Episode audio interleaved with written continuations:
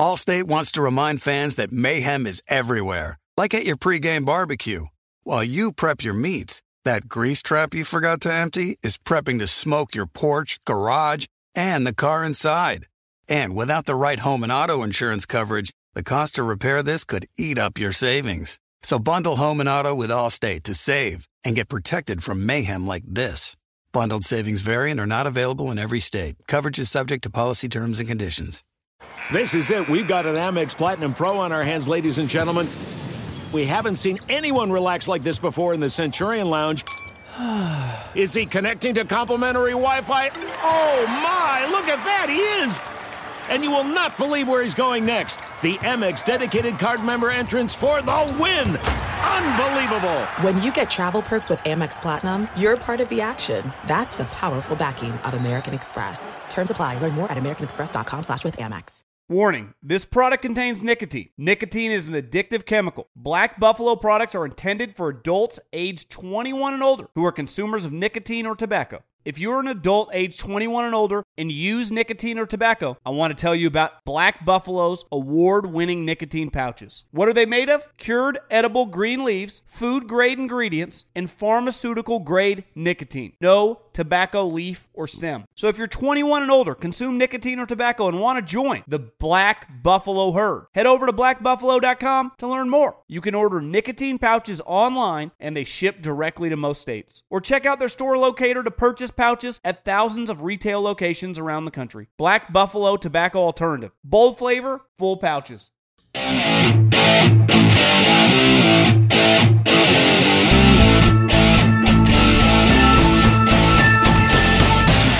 What is going on, everybody? John Middlekauff, 3 and Out Podcast. How are we doing? Happy Tuesday. Hopefully, everyone had a good long weekend, enjoyed themselves, saw some family, chilled by the pool, had some brewskis, and watched a little football. It's back. College football's off and running. Obviously, the National Football League, as all the coaches and executives often say to make themselves sound smart. Can't say NFL, you say the National Football League returns Thursday. So we will dive into some NFL stuff. We still got some holdouts as of recording this podcast, as well as some takes from college. I, I went on with Colin. I'm sure you guys uh, saw that yesterday. And here's the game plan. I think we'll have a podcast every day this week. Uh, today's a pretty big podcast, as well as with a mailbag. At John Middlekauff is the Instagram. At John Middlekauff is the Instagram. Fire in those DMs.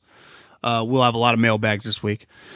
I'll probably do a preview pod of just picking the divisions, picking the winners, picking maybe Super Bowl pick as well on Thursday. And then we will have Friday reaction to Thursday night, as well as some other stuff for Sunday. So we, are going to have a lot of podcasts. We're going to have a lot of content. I mean, football's back. This is what I do talk about football. So wh- why not just do podcasts all the time? That's the game plan. Uh, today's a pretty big one just because had a lot to say. And uh, other than that, if you're listening on Colin's feed, make sure you subscribe to Three and Out feed. Appreciate everyone that has. Thevolume.com. Check out merch. We got Three and Out hats. And other than that, let's buckle up, baby. I mean, it doesn't get any better than this. Fall, football, gambling, and just spending so much time on our couch that we question is this healthy? And you always get back to yes, there's no place I'd rather be than watching this football game. Did you see how much fun that LSU Florida State game looked? Did you see how much fun that game at TCU was? You want to go to a college football game? We know how much fun the NFL games are going to be. Here's what you do you grab your smartphone and you download a little app called Gametime. They happen to be the official ticketing app of this podcast. Gametime, officially ticketing app of this podcast. Download it. Sign up for your first pair of tickets. They have interactive maps. You can find out where you want to sit, any game, any sporting event, as well as concerts and comedy shows as well. And type in the promo code John. That's my name. J O H N. J O H N. Get $20 off your first pair of tickets. J O H N. $20 off your first pair of tickets. Cannot recommend it enough. The NFL's back, baby. The NFL is back. We are, depending on when you listen to this, just a couple days away from a game. Doesn't get any better than that. And we've talked a lot on this podcast about the success of the NFL, about the widening gap of football separating from the other sports. Football is now, the NFL specifically, the number one television show in America. If I would have told someone this back in the 70s, the 80s, the 90s, when we just had some incredible television hits, you wouldn't have believed me. But the world's changed. And football, this iteration of it, is perfectly made for 2023. Gambling, fantasy, the scarcity of the of the um, of the inventory because at the end of the day you're only playing once a week. So even if you play on a short week thursday sunday monday whatever just play one game a week. And you cannot fake importance. You saw it this weekend in college football. You'll definitely see it immediately in these nfl games starting thursday night but then all day sunday and clearly monday night. Every game feels like it matters and I was lucky enough to work in the NFL as well as college football. And the ebb and flow of a game week, there's nothing quite like it. And there's nothing like the high of winning. And one thing I will never, ever miss is the shitty feeling of losing. And it's why we love football, is because of the way our excitement leads into a game and our reactions after it. And because of the scarcity of the amount of games, the reaction on Monday to what we just witnessed, it matters. The hyperbole that come from other sports is like, how can you have a true take in the middle of June in baseball? It's like, you got another game tomorrow. Yeah, guy's struggling. He could easily snap a streak tomorrow and go on a five game homer streak or a pitcher or in basketball. It's like half the players in the league don't even care about this given game in January. Yet in football, everyone cares. Us, the fans, whether you're playing fantasy, whether you're gambling, whether you just love the team because you have your entire life, to the coaches who dedicate 100 hour work weeks, to the players who lay it all on the line. It all matters. And listen, it feels like in the summer and definitely in the spring, it's like, God, when is football going to come back? And it feels so far away. And then it comes back, and you're like, God, I'm glad this is back. And there's nothing like the NFL. I, I like college a lot. I, I watch a stupid amount of college football for someone that doesn't have a team, but I like the, the NFL dramatically better.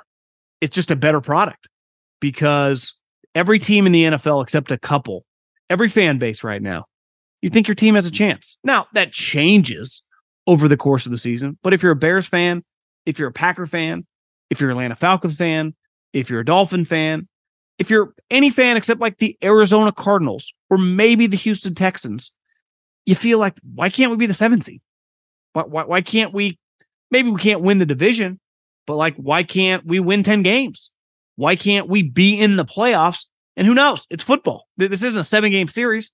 We're not playing Michael Jordan here. One game, 60 minutes. Why can't we win it?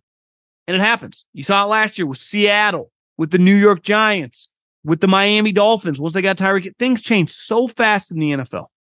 Like in college football, like, yeah, you can win six, seven, eight games, have a fun season, but you know you got no shot at the playoffs.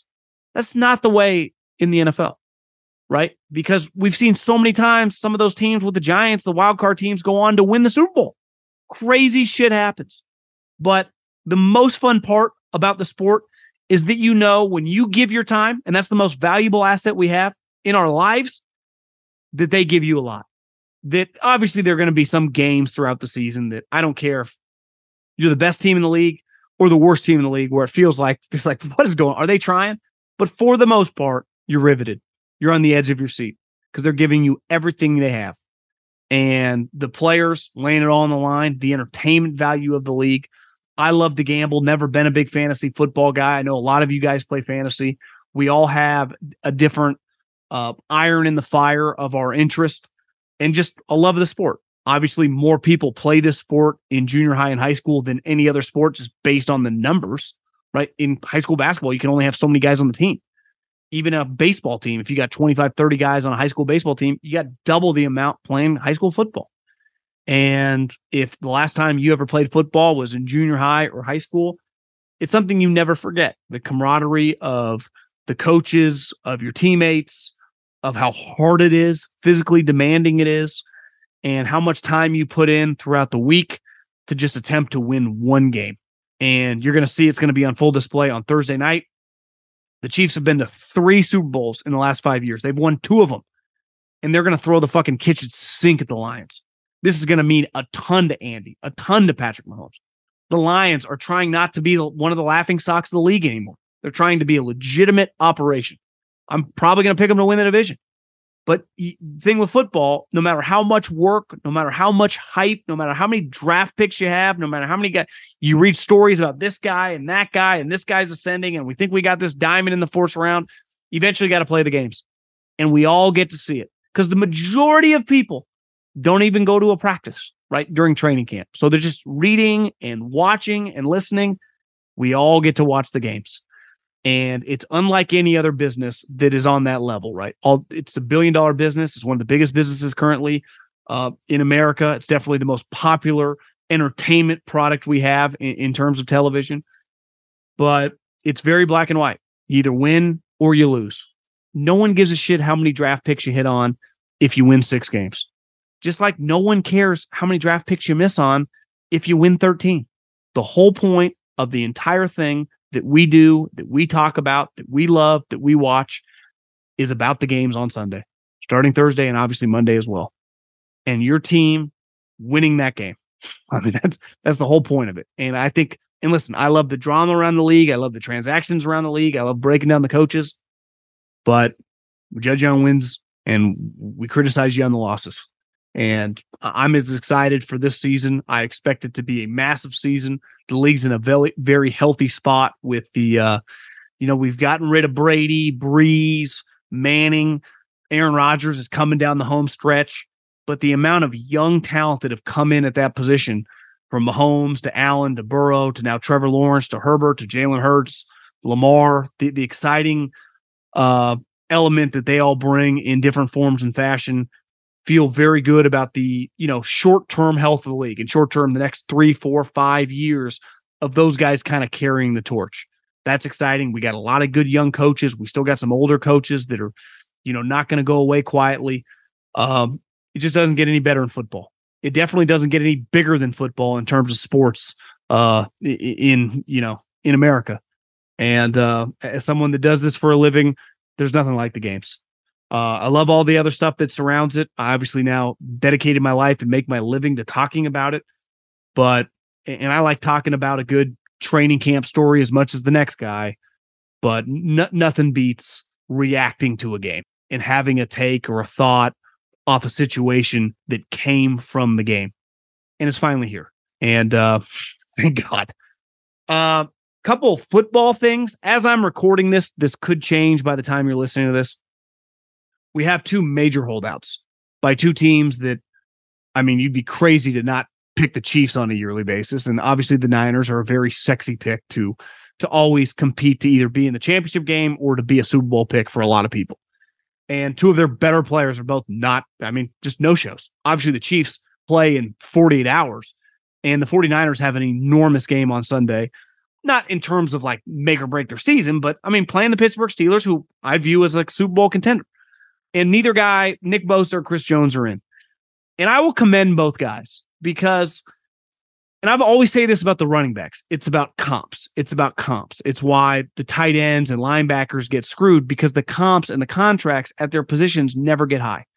But now the positions that I don't think anyone can deny that is not just eclipsing $30 million, but is heading as the number two position behind the quarterbacks is the pass rushers. We all agree to that fans, coaches, general managers, owners, no one even attempts to deny their importance, their value, and how impossible it is to not be an elite team without one of these guys. You have to have a difference maker on your front. Most good teams now have several, but Chris Jones and Nick Bosa are clearly elite players. There is no denying that. And I commend those guys because the only way you gain leverage in business, I don't care what industry you're in, when you truly have the leverage, and both these guys have some, simply because of the level of play that they bring to the table, is by saying no. No is the most powerful thing you can say in business. No. Nope. Nope. Nope. Yeah, that doesn't look right. Nope. When you say that, and anyone listening to this that has ever been in a position where they have some juice in their side of the negotiation, whether that be in a business acquisition, whether that be in a hiring situation, when you're in the position that's trying to get something done and you hear no, and you know you need the other side, it's powerful, man. And those two guys are clearly constantly saying, nope, that's not good enough. That's not high enough. That's not enough guaranteed money. And while I totally agreed with all the team side when it came to the running back, I agree with these sides. Screw the comps. If I'm Nick Bosa, you're telling me that Kyler Murray, who they have to put clauses in his contract to watch film, is worth 165, 170 million dollars guaranteed, and you want me to sign a contract for 110 million dollars guaranteed? And here's the other thing, especially for Nick Bosa. I'm sorry, guys, there's a California tax in this. I didn't have any room to argue when it came to my rookie contract. It's slotted, but this one I do. And to me, net income, I always hear like people like, oh, I I would take that money with taxes, whatever. It's easy to say when it's not your money until when I say, okay, I'm going to give you a $100 million.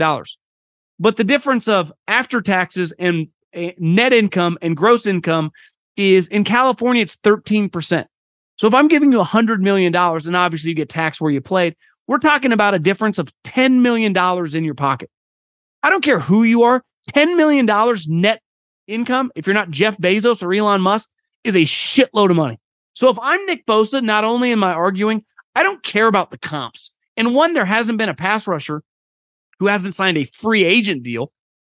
Uh, Aaron Donald was just extended, but my brother, Myles Garrett, that, that was a while ago. Like, I want one, the factor of just like inflation in terms of the salary cap going up, but two, like, I'm in California and I'm getting taxed through the wazoo. So, one, when I look at some of these average quarterbacks signing these enormous deals, I'm going, I need a lot of my contract guaranteed. So let's just say 125 million of it guaranteed. But then because of the place we play, I want a little California tax on top of that. And every time that you guys say, well, the number we're coming with is smaller, I'm going to say, no, that's not good enough. What the fuck are you going to do? Because I'll promise you this you're eventually going to need me. And I know that. You have no chance to win a Super Bowl without me. So am I prepared to, you know, miss a game? Clearly I am. I've gone this far. And maybe by the time you're listening to this, they have signed. But I think both these two players kind of realize the best leverage you can have in a hold that. And this speaks for the running backs too. Do not show up if you are truly valued. The problem with the running backs is people just move on. The Pittsburgh Steelers did it years ago with Le'Veon Bell. But with a player like Nick Bosa, with a player like Chris Jones, that's basically impossible. There is no replacing that guy. There is no uh, D line by committee to to fill in their stats. Like no, and these guys know it. And whenever you get to the level of a player who is just an all time great uh, offensive tackle, an all time great pass rusher, the only leverage you truly have is not showing up and constantly when they send you numbers saying not good enough. You need to go higher. And I think these guys have played it right from a business standpoint. They've drawn a line in the sand, and you got to make the other side uncomfortable. And I think obviously they, the Chiefs have been, but clearly the 49ers, it's working. And I think Nick Bosa, if I'm him, like I, I don't even fault even with, and listen, I'm, I, I've said contracts are based on comps. Like we're blowing through this comp. There, there is no comp for me with my importance to your team. And just look at other players, right? Are, are you telling me that some of these average quarterbacks, because that would be my thing, because no one would trade Kyler Murray straight up for Nick Bosa if they had Nick Bosa. Nobody, not a soul. So, like, I start playing that game. And most players, you get laughed at because it's, it's a team front office league. They have all the leverage. There are certain players, obviously the top quarterbacks, and the occasional non quarterback. Micah Parsons will be one of those guys. Nick Bosa is one of those guys. For a long time, Aaron Donald was. He's like, yeah, I'm going to retire if you don't essentially guarantee the rest of my contract and add $10 million on top of that per year. I know I'm making 20, but I want 30 and I want it all guaranteed. And he got it. Why? Because he's Aaron freaking Donald, one of the great players of all time at the most important position. And that's Nick Bosa. So sometimes in business, you got to draw a line in the stand and make the other side uncomfortable. And I think clearly they're doing it. And uh, most players aren't willing to do that. Uh, and most players don't have the leverage or the juice to do that, but Bosa does. And Chris Jones does as well. Because, okay, Kansas City, if you're not willing to pay me what I think I'm worth, someone is. So if, if you think the 28, like that's making you uncomfortable, even if I'm not asking for 30, if you think like, listen, the way we've built our books, big picture, you know for a fact you could easily trade me for a one and a couple twos, and someone else is willing to cut me that contract. You, you know that. We all do. It's not even debatable.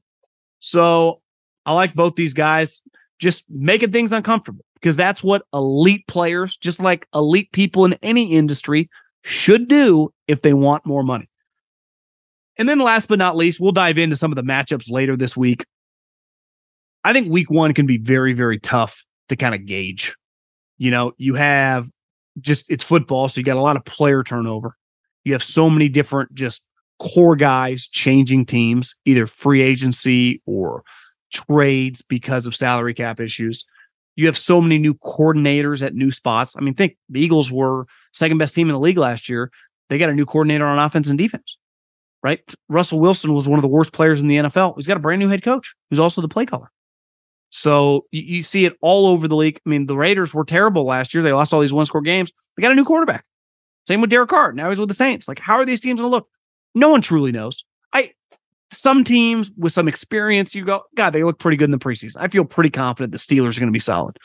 But we've learned time and time again to be very careful with the preseason, good and bad. Like I'm out on Carolina after I watched them play, but part of that is like, can they block anybody? But if you told me that Carolina actually ends up going seven and 10 or somehow wins eight games, it's not the craziest thing, right? I think the one year the Lions didn't win a game, they ran the table in the preseason. So you got to be very careful about overreacting to the preseason. The other thing is the NFL, college football is kind of this combination of the Jimmies and the Joes and the X's and the O's, but it kind of leans with the Jimmies and the Joes. Like if I got Jalen Carter or I got Travis Hunter or I got Caleb Williams, you're just, you're just not stopping them. Where in football, you can have great players, but if your coach is a fucking dingbat and can't scheme guys open and can't figure out how to take advantage, it's a chess game. It's why the coaches work such long hours because they're scheming. In college football, they work long hours because they're recruiting. And that's why Lincoln, or not Lincoln Riley, but Urban Meyer was such a joke. He's a recruiter, he's a motivator, he's not a schemer. So he came to the NFL that is a scheme oriented business. And his motivation tactics were felt like they weren't really resonating. And scheme wise, it was over his head. Where I think when you look around the NFL, the best coaches are always scheme oriented, right? Or great motivators, and they have great coaches underneath them. But when you look at week one, I do think it's very, very hard to gauge. Typically, from a gambling standpoint, a lot of underdogs win. It also doesn't define your season. We have seen teams have terrible week ones and be fine, right? Because I think it's much more difficult now to find out your identity, especially if you have new coaches. Like, think the Vikings have Brian Flores, the Miami Dolphins get Vic Fangio. Those two of the better defensive coordinators. Was that truly going to show week one? Or is that something that comes to fruition more by by the time you're in early November, you start seeing their impact. Because let's face it, you have no double days in training camp. Every three or four days is a mandatory off day by the NFLPA. That's a great, uh, great bargaining chip. The NFL owners just took more money. They're like, yeah, we'll give you how many off days you want? Five out of seven? More money for us. That's a win for you, win for us. I mean, it's just, it was terrible negotiation by DeMaurice Smith, but that's a different conversation.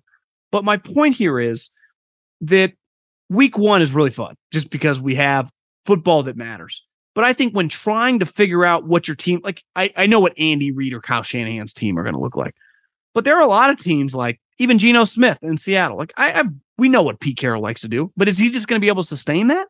Right? Belichick, new coordinator, Bill O'Brien. What is their offense going to look like? Because in the preseason, you just kind of run your place. You're you're not scheming plays against their looks.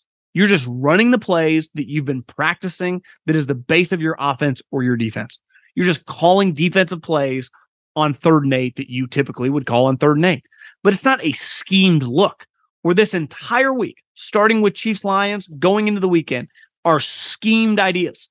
Now, because the new coordinators and a lot of, tra- you know, uh, transition in football with both coaches and players, you're taking educated guesses it's not the same as by October and I got a month of film of knowing what your strengths and weaknesses are and knowing what you like to do. Because it also changes year to year. We know Mahomes is going to throw to Kelce, but like, is Skyy Moore a legitimate player this year?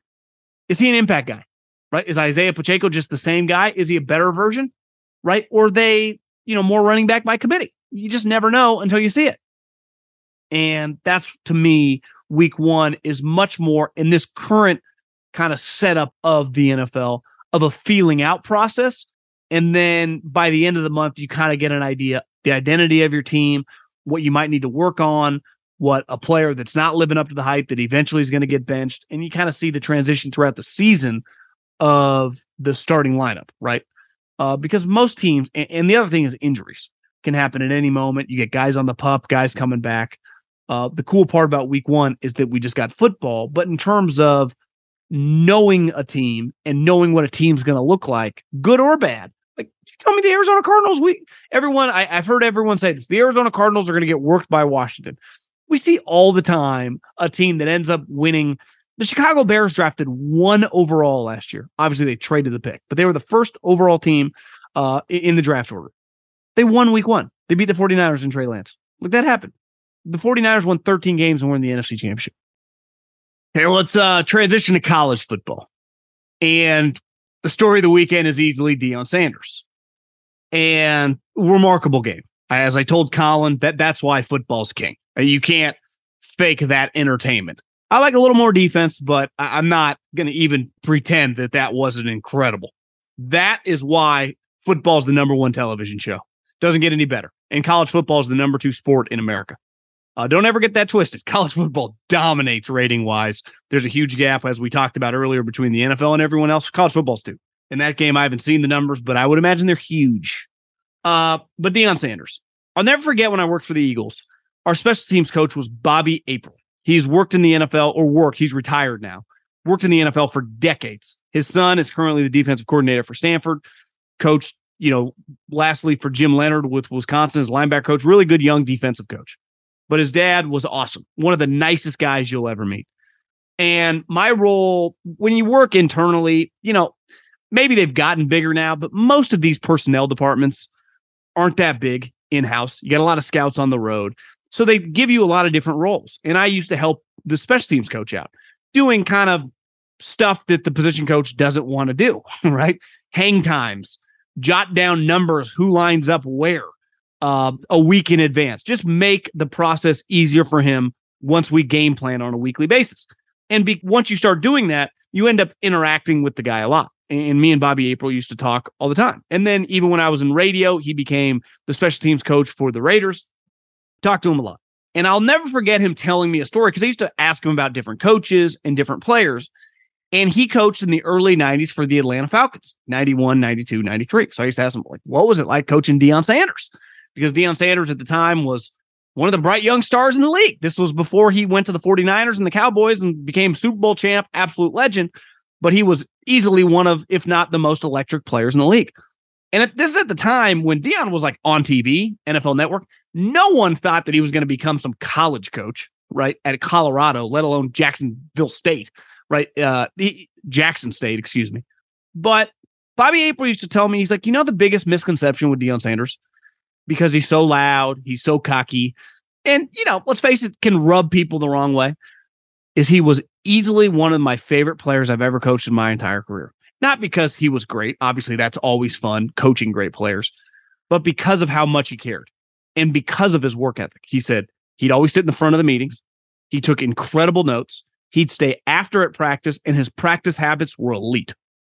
And I would imagine if you just asked the casual fan, what do you think Deion Sanders' work ethic like was as, as, a player?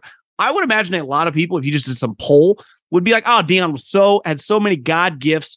He it was easy for him just to kind of cruise. Well, it turns out dude had like a Kobe Bryant maniacal uh, desire to be great at football. It's why him and Michael Irvin are such good friends, right? When you talk Mike, when you just bring up Michael Irvin, who's currently getting sued, which feels like bullshit but like his history as a player, you know, hookers, blow, a lot of crazy stuff.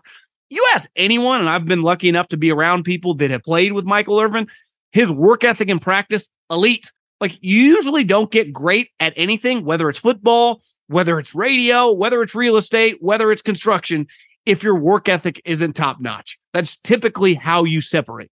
Most people aren't just like naturally gifted to the nth degree at a very competitive industry just to maintain that. You have to be a grinder and you got to be usually pretty passionate about what you're doing. And the way he described Deion Sanders to me was just the ultimate football guy. Like the way when we describe Brady or we describe Peyton Manning or we describe Ray Lewis or now some of the great young players in, in the league, right? They just love football. They're junkies. They study it nonstop. They're obsessed. That was Deion Sanders as a player. So when you look at him as a coach, there was a moment in that game against TCU that really jumped out to me. Is there was a player down? I forget. I think it was a TCU guy, and Deion Sanders had come out to talk to the player on the ground, and Sonny Dykes was there as well. And this was the game was well in the bounds, like third third quarter, tight game. I, I forget Colorado might have even had the lead at the time.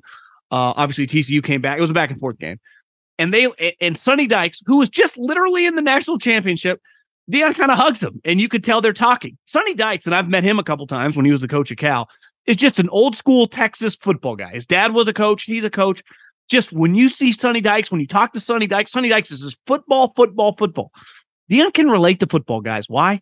He's an old school football guy. This offseason, definitely in training camp, but I'm pretty sure they did in spring ball as well. Most of these teams, right, in college football and definitely in the pros, there is no tackling to the ground. When you scrimmage in the NFL and at even all the Power Five schools, they are doing what's equivalent like uh, thud. And what thud is is like the the padded version of two hand touch. You kind of hit, but there's no wrapping up. You kind of tap him, and the guy keeps moving. It's why if you watch, if you've never been to a NFL practice, if you've watched NFL Network, there'll be clips of kind of guys colliding in practice, and then the running back or the wide receiver or the tight end just keeps on running because you're not tackling the guy to the ground, right? Well, Deion Sanders tackled to the ground. I think we look at Deion Sanders as like this progressive, young, hip coach. And obviously, when it comes to recruiting, he's got a lot of that. Think who taught him, one of the truly great recruiters in the history of sport, Bobby Bowden. that's where he learned from when he played as, you know, at Florida State back in whatever, the late 80s. So Deion and his personality, he was going to be a natural recruiter. But I think people looked at him like, ah, corner. One of the things Deion used to say, like, they don't pay me to tackle. Deion's, he, I don't even blame him. He's right. They pay him to cover. But like when I watch Deion Sanders, he actually relates and has much more in common with Belichick and Saban in terms of the way he views football. Now, obviously, the way they play, they don't have Georgia, LSU, Florida State's personnel on defense. So for them to be successful, they're going to have to score points.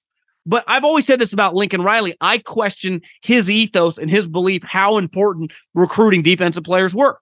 I watched USC when they were great. That that was in my uh, football loving college life, and I I watched a team full of NFL players at every fucking position: D line, linebacker, and DB for almost a decade with Pete Carroll. That's what it takes to win natties. No one else has won a national championship out west because the defense is always a question mark.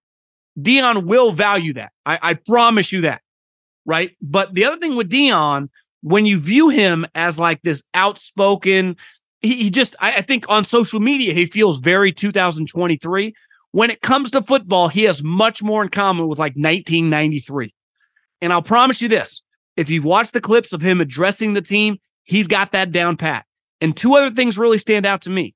To be a he- great head coach, when you are like, he's not going to be one of the coordinators. Obviously, if he was, he'd be the defensive coordinator, but he's going to be a CEO head coach.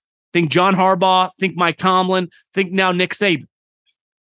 But when you are that, you have to hire really well. It's very incumbent on you to hire the right guys. Well, he got last year the Kent State head coach, left that job to become his OC. And there were multiple plays in that game. One was in the red zone that led to a touchdown, and another on like a third and five that was like, this guy's really scheming it up. Obviously, there were some plays with Shedeur and Travis Hunter where there was just some like, hey, our Jimmys and the Joes are going to beat your Jimmys and the Joes. And that's a huge part of college football. For as great as Saban is, for as great as Kirby Smart is, for as great as that scumbag phony Urban Meyer is, they've always had the great Jimmys and the Joes, as well as their X's and the O's. And when they get to the biggest moments, they got the better players. So that's a huge part of college football. This is not the NFL. But you still need to be able to scheme. You still need to be able to dial it up. And right now, I watched Deion Sanders, offensive coordinator. What a hire. And that's happening a lot more now. Like I say, Beau, Baldwin, this guy used to be the offensive coordinator and head coach at Eastern Washington, became the head coach at Cal Poly, left that job to become the offensive coordinator at Arizona State because it's easier for that guy to get a Power Five job, not through a smaller school, but being the OC at a bigger school. And the other thing is, Deion knows talent. Like Deion knows talent. I, I would imagine anyone could recruit Travis Hunter, right? I, I'm not not giving him credit for that. You deserve credit for establishing the relationship, but every team that's worth their salt in the country, Clemson, Florida State, Bama, Georgia, you name it, wanted that guy. But I watched a bunch of other guys. They had a second wide receiver, number 10, the little running back that Deion's known forever. Obviously, the million dudes they've landed in the transfer portal. Like Deion and his crew can identify players. They deserve a lot of credit for that. And this whole business now with this transfer portal evaluation, like landing a guy from a smaller school, bringing over a guy, like the one thing that I thought was kind of stupid, and I get why they're saying it, but Deion and Shedeur acting like I was just at the HBCU. I'm an HBCU player. It's like, go Google Shedeur's rival.com. Obviously, he was going to go play for his dad he would have gone to the SEC or Florida State. Like those are the schools that were sniffing around. Now, he's clearly better. Anyone that says, like, I knew he was going to be this, I watched a lot of Jackson State BS. people were not watching Jackson State. I'm not saying people didn't. I watched last year their conference championship game, but on the whole, we consume, we just don't consume that level of football. That's just a fact. We've all seen the ratings, right? Now, you also didn't know how it was going to look once he got to this level, and he was remarkable and Travis Hunter playing 7 million plays in that game. Those two guys, this other notion, and we'll get into Florida State here in a second. Colorado was never going to win the national championship. Definitely not this year. Because to win a national championship, you have to play defense. It's the only way possible. You got to be able to tackle, you got to be able to rush the passer. And most of the schools in the country, that includes all the conferences, SEC as, as well, do are not great defenses, right? Think of who's good at defense in this country. Georgia, uh, Michigan, Penn State, Wisconsin has been with Jim Leonhard. Iowa's had some teams. Florida State. Uh, you just kind of go around, right? But you can win eight to 10 games depending on your schedule if your defense is average at best, honestly, a little below average if your offense is elite. Look at TCU. They made the national championship last year because they could score points. And TCU's still going to win win a bunch of games because they can score points. So do I view Colorado as like some playoff contender? I know. But do I view them as a team that could win nine games? Is it going to be hard for them to physically handle Utah and Oregon? 100%. But can they beat the overwhelming and, and even USC? But can they beat the other teams? Eh, for sure. I mean, I expect them to win this week by probably like 10, 15 points. Because you'd be like, well, kind of a letdown spot to Nebraska. Boulder, Colorado is going to look like fucking LSU at night, even though it's a 10 a.m. kickoff play. It's going to be bananas because of Prime. Prime is what we call in business a cash cow. Jim Harbaugh's that. Saban's that. Kirby Smart's now that. Belichick was that for 20 years. Andy Reid is that. Pete Carroll's been that way for Seattle. Kyle Shanahan's that way for Jed York, Sean McVay. Like that is a cash cow. Deion's a winner, and winners find ways to win. And I, I think anyone that thinks he's new school, yeah, he has some new school uh, identity to him with how active he is on social media. But his message, if you watch him talk to his team, and if you watch the clips of him practicing, is very old school. Florida State. When I was a GA at Fresno State, we had a young student assistant who had tried out for kicker, and the coach said, Listen, you're not going to be able to be our kicker but we would love to have you on the staff. And his name was Darrick Yray. And he went on to be working recruiting and end up going to Oregon State for years, most recently with Jonathan Smith, had become a really, really highly thought of recruiting coordinator in college football. Was turning down quote unquote bigger jobs. He loved Jonathan Smith. So do I. Dude's a stud. Dude made DJ Uiagalelei look good. Well, last year, the Florida State Seminoles offered him the job to be the GM, and he took it. And this is a guy from the Central Valley, Fresno State, Oregon State, went to Florida State. And I talked to him on the phone a couple weeks ago. I've known I've known him now almost 15 years. And he's like, "Bro, two things. we're fucking good. Like we have a squad. Our these receivers and this receiver we land in the transfer portal is the real deal. And he's like, our head coach, who's also our play caller, is is big time. Our our our him as a play caller, just watching him last year and watching him in practice, this guy's no joke. And that was on full display. He wasn't lying to me. And I didn't think he was lying, but you never know. Big game, LSU, coin flip game. That was a clinic. And to me, what really stood out, like Darrick told me, their personnel is big time. They got NFL players like LSU everywhere. And that play caller was really, really impressive because part of college football is a Jimmy's and the Joes matchup, just like the NFL. But in the NFL, there's much smaller gap between talent on, on opposite sides of the field. Obviously, you have a Micah Parsons or a Trent Williams. I'm not saying there are certain guys, but as a whole, as a unit, there were clear deficiencies last night, and Norvell took clear advantage of them. And I think Florida State, I, that game, like, listen, I love TCU, Colorado.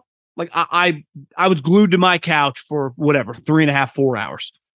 Sunday night's really more my style. Like I watch like watching NFL players on defense flying around, crushing people. Herbstreit was even mentioning it last night. People were getting crushed, absolutely mollywopped. I like that. And you just see the body types like that guy's an NFL player, that guy's an NFL player. But I, I think Florida State, they got a real squad. LSU be fine. They'll win their 9 10 games, but Florida State can win the national championship. Um, they just got to get by Clemson. Uh, they're now in the driver's seat. And anyone, if by the time you're listening to this, that doesn't put them number two overall, I got no problem leaving Georgia till they lose number one. Back to back champs, they've earned it. But if you just watch college football over the last three, four days, how anyone can say Florida State today, that doesn't mean it can't change, is not the second best team in the country, is on some drugs that I'd probably like to get a hold of because they work pretty, they're pretty powerful. A uh, couple other things. I didn't really get the chance. I, I saw Colin open with this. I, you know, he he had texted some NFL executives and scouts about Shedeur, and you can't watch Shedeur and not think, obviously, not just an NFL player, but like, is this a top five pick? I mean, shit, if Trey Lance and Zach Wilson go two and three, Shedeur could play one game and that could be his game, and he could easily go top five in the draft. But the college quarterback play is elite. I mean, it, it just is. It is fantastic. And the number one thing that stood out to me there are so many random players, quarterbacks all over the NFL. They're like, how's this guy still in the NFL? How'd Matt Barkley last this long? How'd this guy last this long? There's a lot of fat about to be trimmed. I mean, there are so many quarterbacks. And I, t- I texted a college director. I said, How many quarterbacks do you think are going to get drafted in the top 50 in this draft? He's like, I don't know, six, seven. I'm like, what about just the quarterback class as a whole? Even underclassmen that aren't draft eligible. He's like, absolutely loaded every other game has an NFL quarterback. And not all of them are going to be first round picks, but you're talking second, third, fourth round. Listen, we can nitpick Jayden Daniels all we want, the LSU quarterback. Like that's a draftable player. Same with Florida State's quarterback. These are draftable quarterbacks, let alone the Drake Mayes, the Caleb Williams, the you name it. Uh, Michael Penix, to me, throws as beautiful a ball as any quarterback, college or pro. It is honestly, I'm going to pick Washington to win the conference. I think Washington will win the Pac 12. Oregon, I, you know, I'm, I'm not betting on USC. I'm just not. They don't have the defense. Oregon might be as good. Obviously, they played an incredible game. I got to see them play a real opponent. But I mean, Oregon Washington's going to be a fantastic game. A lot of people love Bo Nix. And I'll never forget Andy Reid told me years ago when they were evaluating Patrick Mahomes. I was like, was it difficult to evaluate a quarterback in kind of this spread soft offense? He's like, no, it actually made it much easier. I just removed every quick screen he had, and he just had more evidence and more inventory of short, intermediate, and deep throws than most quarterbacks in the history of my job because of the amount these guys throw. And that speaks to all these quarterbacks now. They're just throwing more. And that starts with high school. I've been saying this forever. In 2001, 2, 3, when I was in high school, we ran the wing T. And this was in Sacramento, a, pretty big recruiting hotbed. It's not quite, you know, I would say LA or the Central Valley, but it's it's got a lot of Division 1 players that play Power 5 football. And I would say a large percentage of teams ran some version of the wing T, of the option, of the veer. And now, if you just look, and I follow high school football in Sacramento relatively closely, they're all running spread offenses. They're all throwing it, and that speaks to all over the country now. So all these top quarterbacks are used to throwing the ball in high school. And then they get to college, where when I was a kid, even if you threw the ball in high school, once you got to college, you usually played in a running offense. Well, those days are over. It's all spread it out and slinging around. So the the amount of sweet quarterbacks makes one college football really easy to watch because it's just fun. Like it, it's just an exciting game, and it's also fun even if you listen. When I lived in Philly, th- there was a big Penn State contingent, but Philly, Boston, New York, the Northeast leans much more NFL. Obviously, the South leans much more college football. And while we like college football in the West, I know I do, it's much more pro football, right? The 49ers, now the Rams, the Chargers, Seattle's good now, bigger than college football. Even SC, when they're good, they're the only team, and we'll see if their importance has dropped a little bit because of the NFL teams in Los Angeles. But my overall point is, that the talent at that position is stupid. And some of these random quarterbacks that have been hanging on by a thread in the NFL, they're about to get booted because there are just going to be so many guys drafted, even teams with starting quarterbacks like a Dak Prescott, like a Kirk Cousins, like just go around the league with some of the middle of tier guys. I'm just going to be drafting quarterbacks in the third, fourth round who who are really good.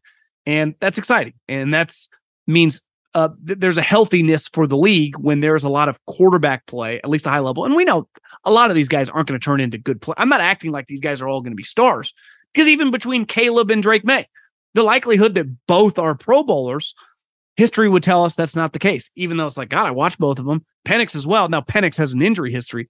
Those three players are just elite. I mean, he's just Caleb's remarkable. Drake Maye, I thought looked awesome the other night, and Penix. I, I, I just typed him into Twitter the other night the day after his game just because I wanted to watch a couple of his throws, just because it's so beautiful coming. There's something special about a nice soft touch from a lefty. Uh, but really enjoyed and you should too. I mean, if you're just flipping around, I mean, the, amount of high high level quarterback play is just it's eye it's jaw dropping. And last but not least, I would say over my life, uh, I'm 37, 38, 38. I'm about to be 39. I'm getting old. Uh, I, I've become much less emotional. Doesn't mean that I can't be moved emotionally, or when I think of things about my parents or you know, I, I see something on the internet uh, that's that's you know heart wrenching, gut wrenching, or moving that I, I, can't wouldn't shed a tear. But for the most part, I, I've I've developed some calluses, and it's not always the healthiest thing. And it honestly might be a Middlekauff trait. I know my brother's a lot like that. Told the story when we were in Tahoe a couple weeks ago about something crazy that happened on the ranch, and a guy almost died, and it was like didn't even phase him. Middlekauffs, we we can be our emotions are just we kind of struggle with it sometimes. We don't know exactly what to do. Didn't exactly have the most vulnerable upbringing in terms of just talking about our feelings. Not, you know, I was raised in old school home. But I was watching the Pac 12 over the weekend, and they obviously did not lose a game. Pretty incredible start for a conference that's literally about to die. The conference is going away forever. And I've said I, I'm not as aggressive as Cowherd of like, you know, this is just inevitable. Like, obviously, it's great for the networks you know, it's great to have Michigan playing Washington and Oregon playing Wisconsin and Ohio State. I get it. I get it from finance financial standpoint. And I'm I'm as pro business as anyone easily that talks about sports. You will not find anyone who not only understands it but celebrates it. I'm pro money here. That doesn't mean that watching it this weekend and watching the Pac 12, which is probably going to have their deepest league in fucking forever. I mean, they they have potentially four teams that could compete to make the playoffs: Oregon, Washington, USC, and Utah. I do feel pretty confident that they will get a playoff team. Like right now, if I was a betting man, I will say the Pac-12 would be represented in the playoffs. W- what Deion Sanders is doing with Shedeur and Travis Hunter, the Arizona schools, especially University of Arizona, looks really good. Oregon State is really good. I mean, they're going to be an eight and four, nine and three team that you want no part of. Washington State has an NFL quarterback. Cal and Stanford actually, you know, had a good start, especially Cal for a program that doesn't care about sports. Not the coaches or the players, but the administration. Kind of made me sad. And honestly, I was thinking about it on Sunday night. Like, it sucks. It, it, it really does. It's over. And I'm not, I'm not hoping that it ever come. I, I understand that there's no looking back. Somehow Stanford and Cal are now in the ACC. And I've, I tweeted this and I believe this to my core if you think that Clemson and Florida State and North Carolina, who all voted against adding them, are ever playing a game in the Bay Area, you're high on something because I can't ever see that happening. People like middle cut, they're in the conference. Like, yeah, for how long? One and two, I I don't see it. But regardless, like for all the expansion, I understand why the networks want it. I understand why every week one game should be Colorado TCU, LSU Florida State. We should not have Oregon playing Portland State. That, that's an embarrassment. That that should not happen. I don't blame them for doing it because those are the current rules, but that needs to die. And as these conferences dissipate and they all go under one umbrella eventually, we will just get every game will be Alabama, Texas, or Ole Miss, Washington, or just whatever. They'll just be bigger games against Power Five opponents, even the non Power Five. Like you can play Boise State, Fresno State, some of those schools as well, but you should never be able to play D1 AA teams. Like th- th- those days not only need to die, I- I'm pretty confident they will. But if you're of a certain age, it, it is going to suck not having these traditional rivalries and just having them die. Like I, I think it's cool that now with Texas going back to the SEC, that you'll get Texas and Texas A&M again. You should. But there was something cool about like Texas Kansas State or Texas Texas Tech when they would lose that game sometime. And it would make that program season. Or when Oregon State last year takes down USC or almost does, or a couple years ago they did. And it's just it's a huge feather in that team's cap.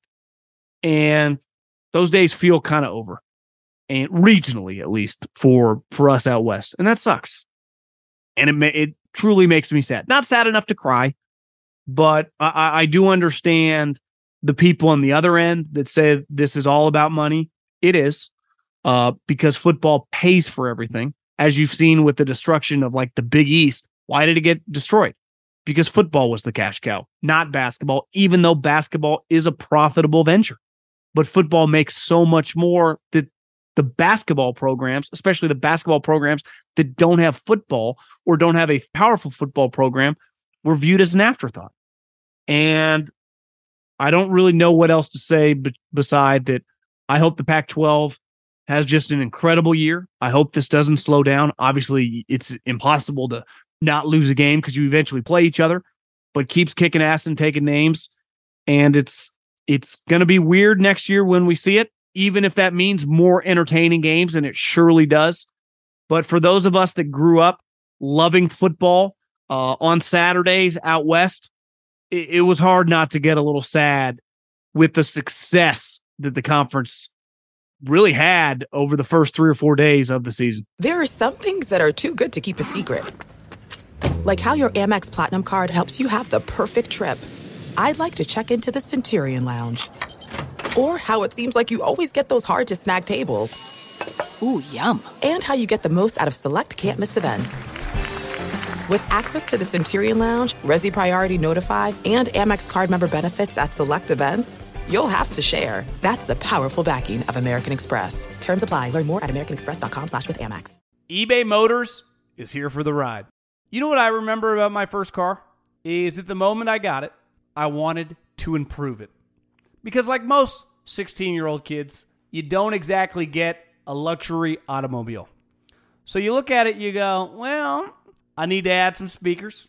I need to tint out the windows. I need to make this thing the coolest car possible so I can cruise around town with all my buddies, waving at the babes, and enjoy myself. So, my favorite part of car culture when I was young was definitely the subwoofers in the back of the car. And uh, we built the boxes from scratch, had multiple 12 inch subs, and you could hear me coming from a long, long way away. With over 122 million parts, you can make sure your number one ride or die stays running smoothly. Brake kits, LED headlights, roof racks, bumpers, whatever your baby needs, eBay Motors has it. And with eBay Guaranteed Fit, it's guaranteed to fit your ride the first time, every time, or your money back. Plus, at these prices, you're burning rubber, not cash. Keep your ride or die alive at ebaymotors.com. Eligible items only, exclusions apply. When you're hiring for your small business, you want to find quality professionals that are right for the role. That's why you have to check out LinkedIn Jobs. LinkedIn Jobs has the tools to help find the right professionals for your team faster and for free. LinkedIn isn't just a job board, they help you hire professionals you can't find anywhere else. Did you know 70% of LinkedIn users don't visit other leading job sites? LinkedIn's the only one I use. On LinkedIn, 86% of small businesses get a qualified candidate within 24 hours. Hire professionals like a professional on LinkedIn. LinkedIn is constantly finding ways to make the process easier. They even just launched a feature that helps you write job descriptions, making the process even easier and quicker. Post your job for free at linkedin.com slash J-O-H-N. That's linkedin.com slash J-O-H-N to post your job for free. Terms and conditions apply. Okay, let's go mailbag. Add John Middlekauff. Add John Middlekauff is the Instagram. Fire in those direct messages. Very, very easy to get in the show. Just fire in the DMs and get your question answered here on the pod. Start with Bo. Hey, John, just watching the first half of Washington Boise State. And Penix has got to be the hardest player to place in the quarterback mix for the draft. The injury history history is undeniable, but so is the talent. Dude throws lasers and really excels at working through progressions. If this guy gets through the year healthy, how can a front office determine whether to take the risk on this guy in the first two rounds or wait it out in a class that looks promising? Have you heard anything from the scouting community? I personally, you know, I'm not don't work in the league anymore. Thought he was like a fringe first rounder last year, but I know how those meetings go. Injuries, ACL injuries, always scare teams. Once you start stacking back-to-back seasons of health, I don't know. If, I don't think he missed a game last year. Well, if he goes back-to-back years fully healthy, and he checks when he gets physicals at the combine that everything is a go, that he just had prior injuries and he doesn't have some degenerate knee, he doesn't have any question marks physically moving forward. Yeah, I think he'll be drafted in the top 10. I think he's got a chance to be in the mix for the number two overall quarterback. Now, Drake Maye, I don't have like his entire extensive history of high school, but if he's never had a major injury, I don't think Caleb's ever have a major injury. Those two guys feels like would go ahead of him. But I would say, and listen, I haven't watched every quarterback, but to me, Michael Penix looks right now like the third best quarterback. ACL injuries, pretty sure two, but Nick Bosa's been hurt before. Had an ACL injury in high school. Uh, had major growing surgery in in college. So like guys that have injury histories get drafted and then go on to have successful careers at, at all positions. And the one thing you feel good about with quarterback is they're pretty protected in in the sport now. Obviously in the pros, but in college as well. So if you feel his body can hold up, yeah, I mean, I I think as of today, someone that just is kind of a football addict and watched an unhealthy amount of football, to me, he's clearly the third best quarterback. Throws just God, his ball so beautiful. Jacob, hindsight is 2020, but would the Texans have been better off taking Will Anderson and Jalen Carter instead of CJ Stroud? Next year's quarterback class is loaded. Texans are going to be bad this year, and CJ and Wood, uh, and they would have been bad with CJ or Davis Mills. I don't have inside information on this, but I think it's pretty clear that the owner got involved. That the owner said we can't go into a season with Davis Mills and Case Keenum and just be an embarrassment. Draft one of these quarterbacks and kind of gave them an ultimatum because CJ Stroud. Now, listen, that game against Georgia was freaking awesome. And that game alone, he was a big time talent. But who do I think's better? Drake Maye, Penix, obviously Caleb. Like I'd take all those guys over CJ Stroud. Could be wrong. Time will tell. Maybe DeMeco coaches this guy up and he becomes really good. Now, if I get the guy from Georgia, then I feel pretty good about it. But yeah, I'm with you. Would you rather have? You, can't do this in a vacuum, though. Would you rather have Will Anderson and Jalen Carter than CJ Stroud? If CJ Stroud, the likelihood that he's not going to hit, of course. But factor this in: the likelihood that Jalen Carter, he had to go to a place that had the infrastructure, that had veteran players who could kind of not only take him under his wing, but like that's just not going to be tolerated here. You're not even the best player on our team, even though he could be very quickly.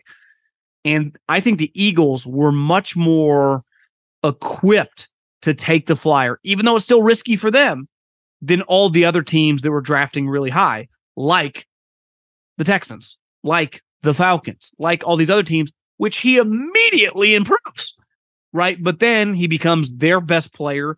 They kind, you know, just it's much riskier. And I think the one thing that DeMeco and obviously their GM kind of come from programs with Kyle and with Belichick, kind of avoid those guys because it can blow up in your face as well as like you can hit a home run 100%. But I think the Eagles were just in the perfect situation.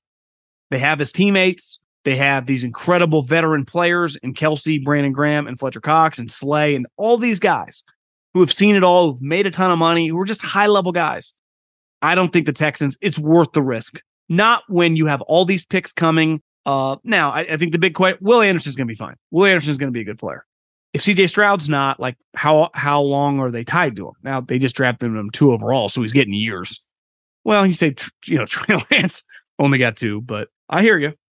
Okay, let's see. You are the best in the biz. I kind of like this guy. Real quick question. I keep seeing where a player reaches an injury settlement with the team. How do those work? And is there a spe- uh, specified amount of time a player is not eligible if those are met? Well, typically you see them with like undrafted free agents or late round picks that the team doesn't want, right? That would have cut. So when you get hurt on the job, right, in practice or a preseason game, I owe you some money, right? So I got to put you on injured reserve. Well, if I tell your agent, right, let's say you don't have like a torn ACL, you just have like a broken arm, but I go, listen, I don't want you here. Uh, you're not going to play once you get healthy. We're going to cut you. How about this? We cut you now. We come to some sort of settlement, and you know maybe it's a hundred grand, maybe it's fifty grand, maybe it's two hundred grand. We pay you out. We go our separate ways, and then you're in position, healthy, in you know two months to get back with a team on a practice squad or something. So usually it's an undisclosed amount, clearly, which is a smaller number, right? And it allows that player, maybe it's just a broken finger. Maybe it's just a guy who got injured on the job that, like, you are obligated because you can't cut a guy who's injured, right? Because I can't claim a guy, he won't pass my physicals.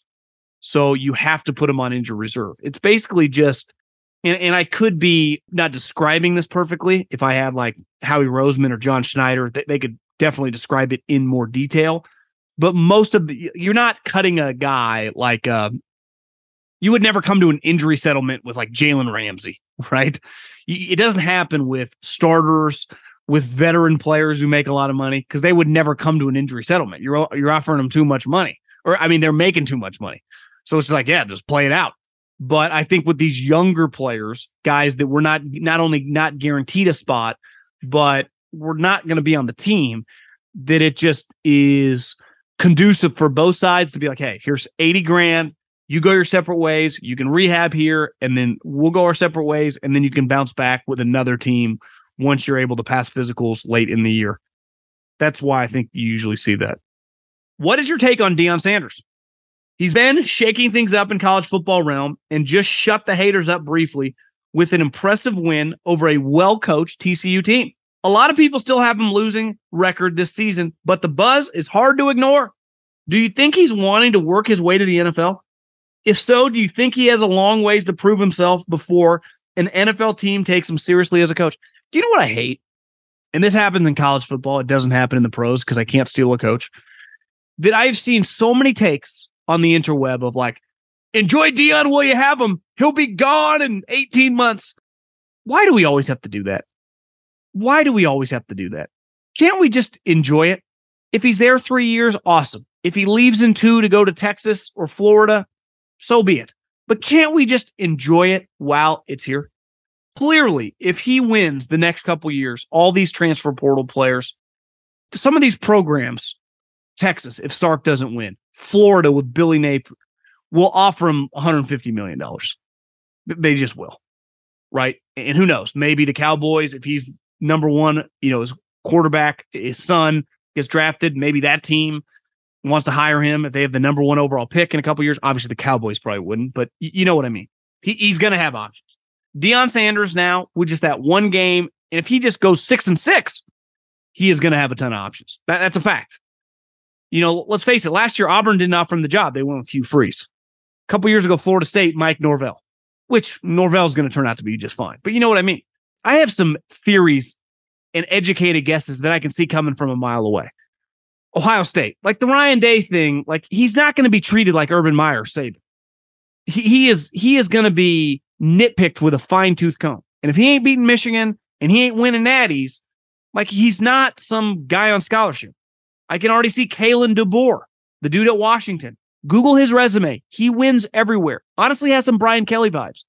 If that guy goes in the Big Ten, let's say he wins the Pac 12 this year, wins 10, 11 games again, goes to the Big Ten, w- keeps winning double digit games, that guy's got Ohio State written all over. Just like Florida. Billy Napier ain't going to be there long. He's just not. Sark, obviously, big week against Alabama, big couple years coming up. If if he wins eight, nine games next couple years, they'll run him out of town. That's got Deion Sanders written all over. And let's face it, if McCarthy, you know, we, we've been saying Lincoln Riley, Deion Sanders fucking played for the Cowboys. So he's going to be in the mix. But let's just enjoy it. Let's just have an incredible year of Deion Sanders coaching his son, coaching both sons. Shiloh led the team in tackles, and Travis Hunter and a little running back. And it's just fun. Let's just have fun.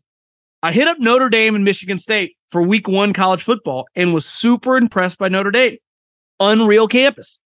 As a father of two kids, it got me thinking where would you want your future unborn children to go to college? Well, let's not get it twisted that I will live and I plan on it if they so choose. And who knows, you know, higher education, maybe it'll be changed. And I haven't had one yet. Hell, I don't even have one on the way. So we're still 19 years minimum away from my child going to college. And who knows? Like if they want to go to trade school, maybe they become an entrepreneur. Maybe the world changes. Maybe they become a full time YouTuber. So I, I will not force education was forced on me. And I'm glad. But I was talking about it with my girlfriend last night. I was like, you got to go to college to go to college. But it was never like to really improve your education, to really improve your knowledge, to improve your skills. It's like, you just got to go to college. Well, why? And I went and I, hell, I got multiple degrees. But it's like, why did I go? And really, most of my time spent there was partying, chasing girls, and setting myself up football wise, like getting involved with the athletic program and the football program. So I'm not acting like it didn't have benefits to my life, but I didn't. I, I didn't learn anything there besides what I was learning on my own. So I, I look at college a little differently, though. I went to Cal Poly, so we don't have. I mean, we have athletics, but not that anyone cares about. I would love for my son or daughter to attend a school that matters athletically, but specifically in football. Um, hopefully, football still a really big deal in 20 plus years. Keep our fingers crossed. It's surely trending that way, but wouldn't matter. I mean, I, have been to a lot of campuses, obviously, through this job. Uh, all the Pac 12 schools. I mean, USC, UCLA, Colorado's actually got an incredible campus. I always thought Utah was really underrated. Washington, Oregon are badass. Any of the schools in the South, Bama, Georgia, Florida, Clemson, you name it. I mean, I wouldn't matter but I, I would like Power Five. But I'm also I, I'm not. We are going to promote and push curiosity in my family, and you know, obviously there is a level of discipline of doing your homework and stuff that translates to life. But like so many times, my parents are like, "You got to try." Like I don't care what they're telling, what they're teaching me. These these classes are stupid. I do not care about chemistry. It does not matter. I literally talk about football to pay my bills now. So I was right. They were wrong. Hey, John, the husband and I are huge fans. I like this family. Need your thoughts on this because I haven't seen much coverage on it. What the hell do you think is going on with Isaiah Buggs? Trade, pay issues, shit seems sour. Isaiah Buggs? Uh, who's Isaiah Buggs? Am I am I an idiot? Isaiah Buggs. Isaiah Buggs frustrated after learning he'll be a healthy scratch bench for the season opener. Plays for the Lions, defensive lineman. Uh, I, I would be lying if I knew much about the Isaiah Bug situation. Um, I will say this: the big question mark with the Detroit Lions is going to be their secondary. Right? Can they cover people? I think defensive line. I, I thought Aidan Hutchinson last year. By the end, you're like, God, this guy kind of looks like a Bosa brother. this guy looks like one of the next big uh, JJ Watt or something. This guy's got a chance to be an all pro. And I think they drafted, I forget his name, but another guy last year in the draft that had eight sacks. Maybe their defensive line is just good. And sometimes older players, you know, Wally pipped, get replaced. It's the best part of the NFL. Ultimate meritocracy at any single moment, unless you're just like Peyton Manning or Tom Brady, right? Or Aaron Donald or whatever. It's very hard to kind of bench you, but eventually you get replaced. And the majority of the league is not those guys. So the majority of the league, every single training camp, new players come in, uh, expectations get higher, and you're not guaranteed a spot. So Isaiah Buggs, he's been on the Lions for a couple years. Honestly, I don't even know that much about this guy. He played at Bama. I don't really remember him, but yeah, got to produce. Got a question for the mailbag. If the Rams are projected to be so bad, why don't they follow suit with their division rivals, the Cardinals, and tank? Hard to sell Donald and Kupp on that, but Kupp is hurt and could be an asset to a competing team. And Donald could generate at least one late first or multiple picks. Why not sell and go in all in on acquiring Caleb Williams? Williams staying in California with McVay because you can't do that week one. You're paying Donald, Stafford, and Kupp too much money. Now, can you do that October 15th? Yes. But and their schedule is lined up for them to have some problems. But you can't do that immediately. So to me, they're in a position to just kind of let it play out. And letting it play out is going to be pretty ugly. The the Cardinals do not have Stafford, Donald, or Cooper Kupp. I mean, they got Budda Baker, but oh, safety can only do so much. I mean, Aaron Donald is going to go down as like one of the great players of all time, and you're paying him thirty million dollars. Stafford is making uh, just half a you just walked into a Wells Fargo in, in, Southern California, you could just empty the bank and that might not even be enough to pay Matt Stafford. Because if you know the banks, the way they operate is a little shady, especially Wells Fargo. I got I got into it with them the other day. Been a customer for 20 plus years and they're screwing me over on some fees. But that's neither here nor there. I, I do think it's a little harder to just tank, but I hear what you're saying. Okay, love you, man but have to call into a question, a comma, a false media narrative. You chimed in on Colin's pod that I hope you consider re examining on your pod. The idea that the Jets have a terrible offensive line is nonsense. Is it potentially injury prone? Yes. But you can't say that almost every unit, good or bad, in the league. I agree. Duane Brown at left tackle, while 40, I think he's 38, is a former All Pro who played pretty well last year and allowed just one sack. Again, when I say bad offensive line, I'm not talking. I trust. I like their guards. Gave Tomlinson, who coming off a bad year, but got paid a lot of money, who's been a really good player with the 49ers. Tucker is a really good player. Love that guy in the draft. I think, do we even know if Mekhi Becton is good? Yes, we know he has not been good. We know he hasn't been reliable. And a guy, if we're playing, I'm circling the fucking wagons if I'm the defensive coordinator and we're attacking relentlessly. I'll promise you this Week one, when Mekhi Becton lines up at right tackle, I'm sending the heat constantly at his ass. Now, if he proves it, great. But to pretend that, like, th- th- we're in this pretty deep now. He hasn't been any good. He just hasn't when he's played, and let alone he's been injured a lot. Like you can say, it this has not worked out, and this is a guy that other teams would not want. Now, as their starter, can he change that? Can he? It's not a narrative. I mean, you watch Hard Knocks, Mekhi Becton, they spoke about it last year. There is no justifying that Mekhi, it's like the Trey Lance thing. No, as the information we have right now, those are terrible picks, gigantic busts. Can they change it all? 100%. But the information we have of today, I'm recording this on September 4th, there is no, you know, Mekhi Becton might be, no. At, so far, been a disaster.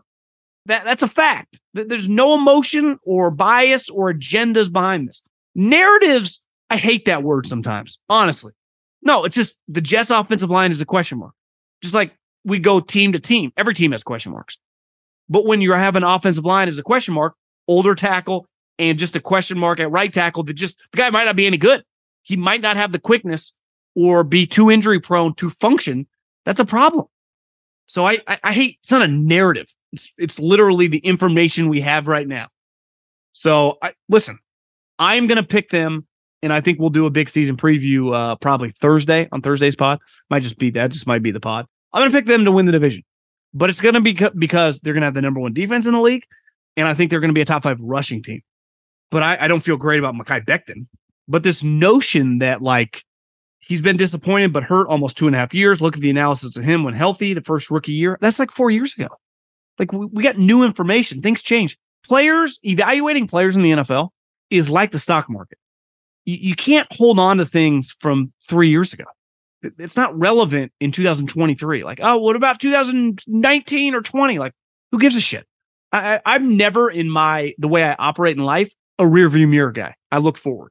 Now, I give certain people the benefit of the doubt. Like, can Aaron Rodgers bounce back? Well, yeah, he's got 15 years of resume. So one bad year, like I feel pretty confident. But most players, and you get this a lot with draft picks, like he's always been hurt. He's all, no, maybe he's just not a reliable individual, right? Say what you want about Herm Edwards, kind of a cheat. The, the first coach to be a five year college coach, go back to television because he got ran out of town for cheating, and then immediately go back to the NFL stuff. It's like, why aren't people asking this guy about college football? He's been working in college football for the last five years. You just put him back on the NFL. How's he been following the NFL? He's been in college. Herm Edwards, sneaky scam artist. Find him entertaining, but sure scammed Arizona State. But my point is, like, things change. Things change. And the best ability is availability. And right now, you know, if if you can't rely on players, whether and if it's a starter, that's a major problem. But I hate this notion of narrative. There's no narrative. It's a legit question mark. Yeah, we'll end on this. Some stuff I want to touch on. I make your video. If not, it's okay. One, I think everyone's opinion of Colt being released isn't that he's some superstar quarterback. He's clearly not. But that he, in fact, that he took all the first team reps in practice and was preparing to start. I agree with you about them drafting the guy from the fifth round and seeing what he has. I think everyone is just reacting to that he took all the first team reps and not the rookie. It's not that Colts just turned 38 and that we knew he could have uh, prepared someone sooner. I don't think anytime in that situation that a guy drafted in the middle rounds would get the first team reps. That's never how it would work. So in the situation that they just drafted the kid from Houston, in whatever the fifth round, if their starting quarterback like Kyler's injured, and you have this veteran player in Colt McCoy, but he could be any player. He could be Chase Daniel. You you could name some random backup. That guy would get the first team reps in in the offseason and early in training camp. And then as time went on, you went, what's the point of this? Because that fifth round player has to earn. He, he's not a super high pick. You you can't just put him with the ones. You have to earn that. Now over time, you realize what's the point of keeping Colt McCoy? He's we don't think he's any good. One, Two, we might as well get a good look at this guy while we can. But I have no problem with making that decision late in August because you wouldn't have the information. You get three weeks of this guy playing in preseason games in the building, how he reacts in practice. You go, God, we really like this guy. Let's just, we're obviously not going to be any good. What's the point of not giving this guy the game opportunities? Maybe we strike oil. Maybe we just find our backup quarterback when we eventually trade Kyler and draft one of these other guys right? But I, I, I don't think it's what team. I don't care how shitty you are, would ever start a fifth round player running with the ones like August 10th. That's just not how it happens without several injuries. If Colt McCoy was going to be, and then you change your opinion. Like I said, football's a stock market. Things are constantly changing. Some guys are getting better, some guys are getting worse, and some veteran players you realize have stagnated and there's no point to roll them out there. So, second, I have the Jags going 14 and 3. Lawrence going off around 40 touchdowns, 5,500 yards, and winning the MVP. I know Titans fans get very, very angry with me because they don't, I don't give them the proper respect. And I, I definitely value them more now. Like, I, I think that I don't think they're going to be just terrible uh, because their coach is too good. But I, am with you. I, I think the Jags 14 and 3 feels strong, but 11, 12 wins. And I think win that division by several games. Now, maybe early it, it feels close, but I'm with you. I think Trevor Lawrence, Doug Pederson, because usually you bet on the coach and quarterback. And the Titans have a really good coach in Mike Vrabel. But like the Jags kind of have both. I don't know. Their coach won a Super Bowl, out coached Bill Belichick. Like, remember that? Won another playoff game the following year with Foles again. Trevor Lawrence, one of the best prospects of the last 20 years. So 40 touchdowns feels a little strong, but yeah, 35 to 40 touchdowns. I, I see a massive, massive year for Trevor Lawrence. I think the Jags are going to be one of the best offensive teams in the league, and uh, are just going to be are going to cruise to that division when it's all said and done.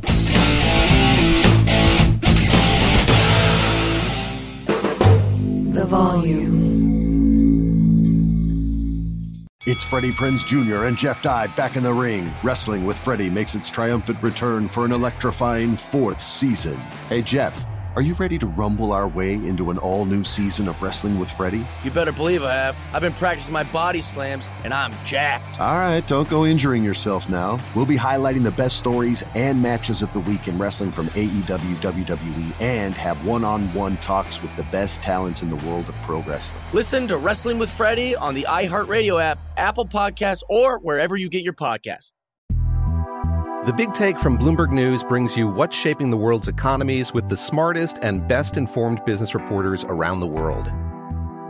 We cover the stories behind what's moving money and markets and help you understand what's happening, what it means, and why it matters every afternoon. I'm Sarah Holder. I'm Saleha Mohsin. And I'm David Gura. Listen to The Big Take on the iHeartRadio app, Apple Podcasts, or wherever you get your podcasts. I'm Saleha Mohsin, and I've covered economic policy for years and reported on how it impacts people across the United States. In 2016, I saw how voters were leaning towards Trump and how so many Americans felt misunderstood by Washington. So I started the Big Take DC. We dig into how money, politics, and power shape government and the consequences for voters. With new episodes every Thursday, you can listen to the Big Take DC on the iHeartRadio app, Apple Podcasts, or wherever you get your podcasts.